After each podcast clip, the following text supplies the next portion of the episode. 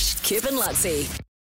Big news this morning, if you've just joined us, Oh, is bring it on. The Bachelor ended up in a no result. Oh, Nick's, he Nick brushed said no. everyone. Yeah. He didn't want anybody.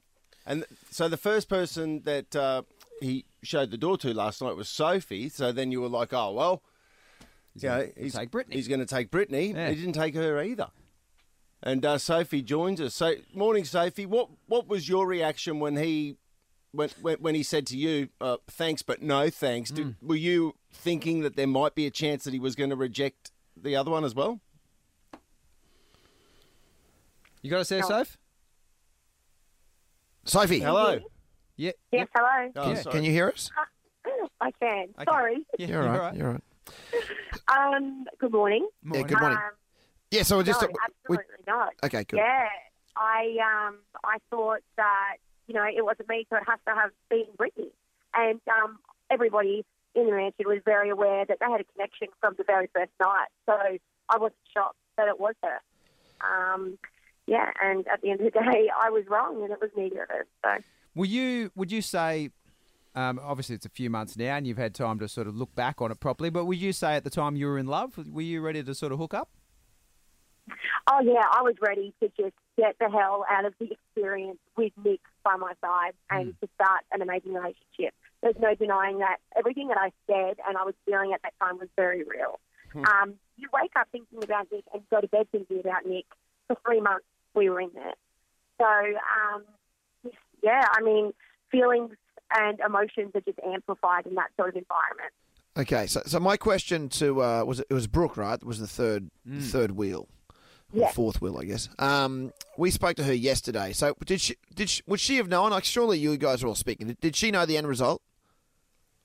Um, I'm not entirely sure. I haven't been able to catch up with her, but Okay. I have a feeling that um, She would have may known. have. Yeah, I, I have a feeling maybe she did.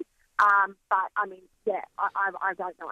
be Okay, because I she said to us yesterday because I, I I started asking. I was calling BS yesterday that he was in it for other reasons and. Perhaps that Brooke was in it for other. Like, uh, that most of them, most of you are in it for other reasons. Uh, are you suggesting that?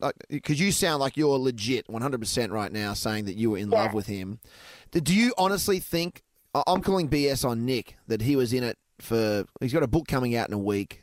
That maybe Okay. maybe he was in it to just raise his profile, potentially Look- potentially make the rest of you look a bit silly.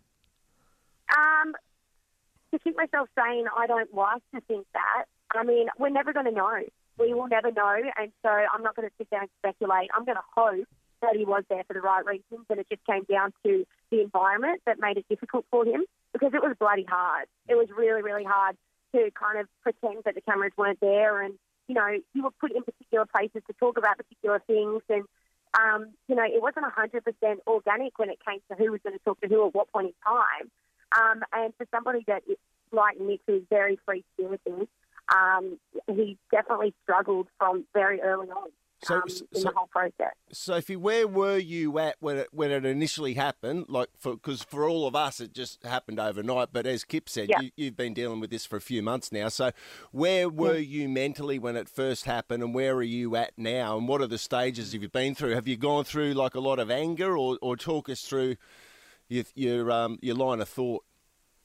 Honestly, um, after it all happened and I got home, it felt weird being at home for a while as well.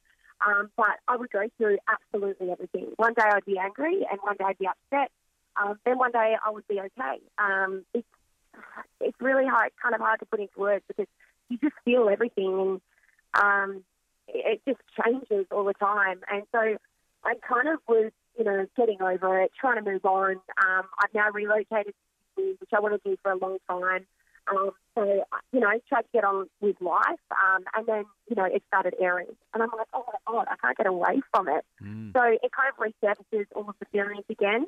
Um, I was very lucky to have watched it with Britt last night, and we're holding hands and we're crying and laughing, and yeah, all the feels come rolling back in. Do you reckon? Um, do you reckon there's a chance that because you were able to experience that with Brittany, like that you Yeah. were both rejected, it actually might have made it softer. Like had she had he just chosen Brittany, it might have actually been harder for you to take. Oh, 100%. Look, there's no denying that um, it would have been harder if it was just me by myself.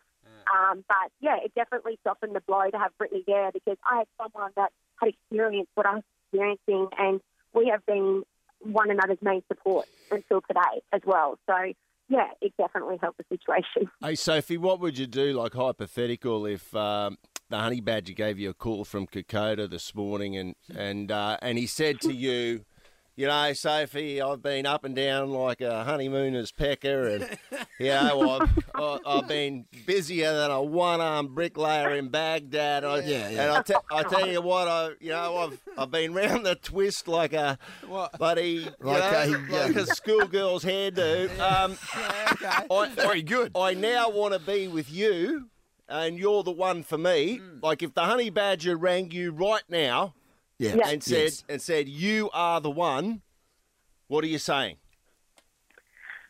I would say um, thanks, but no thanks. There you go.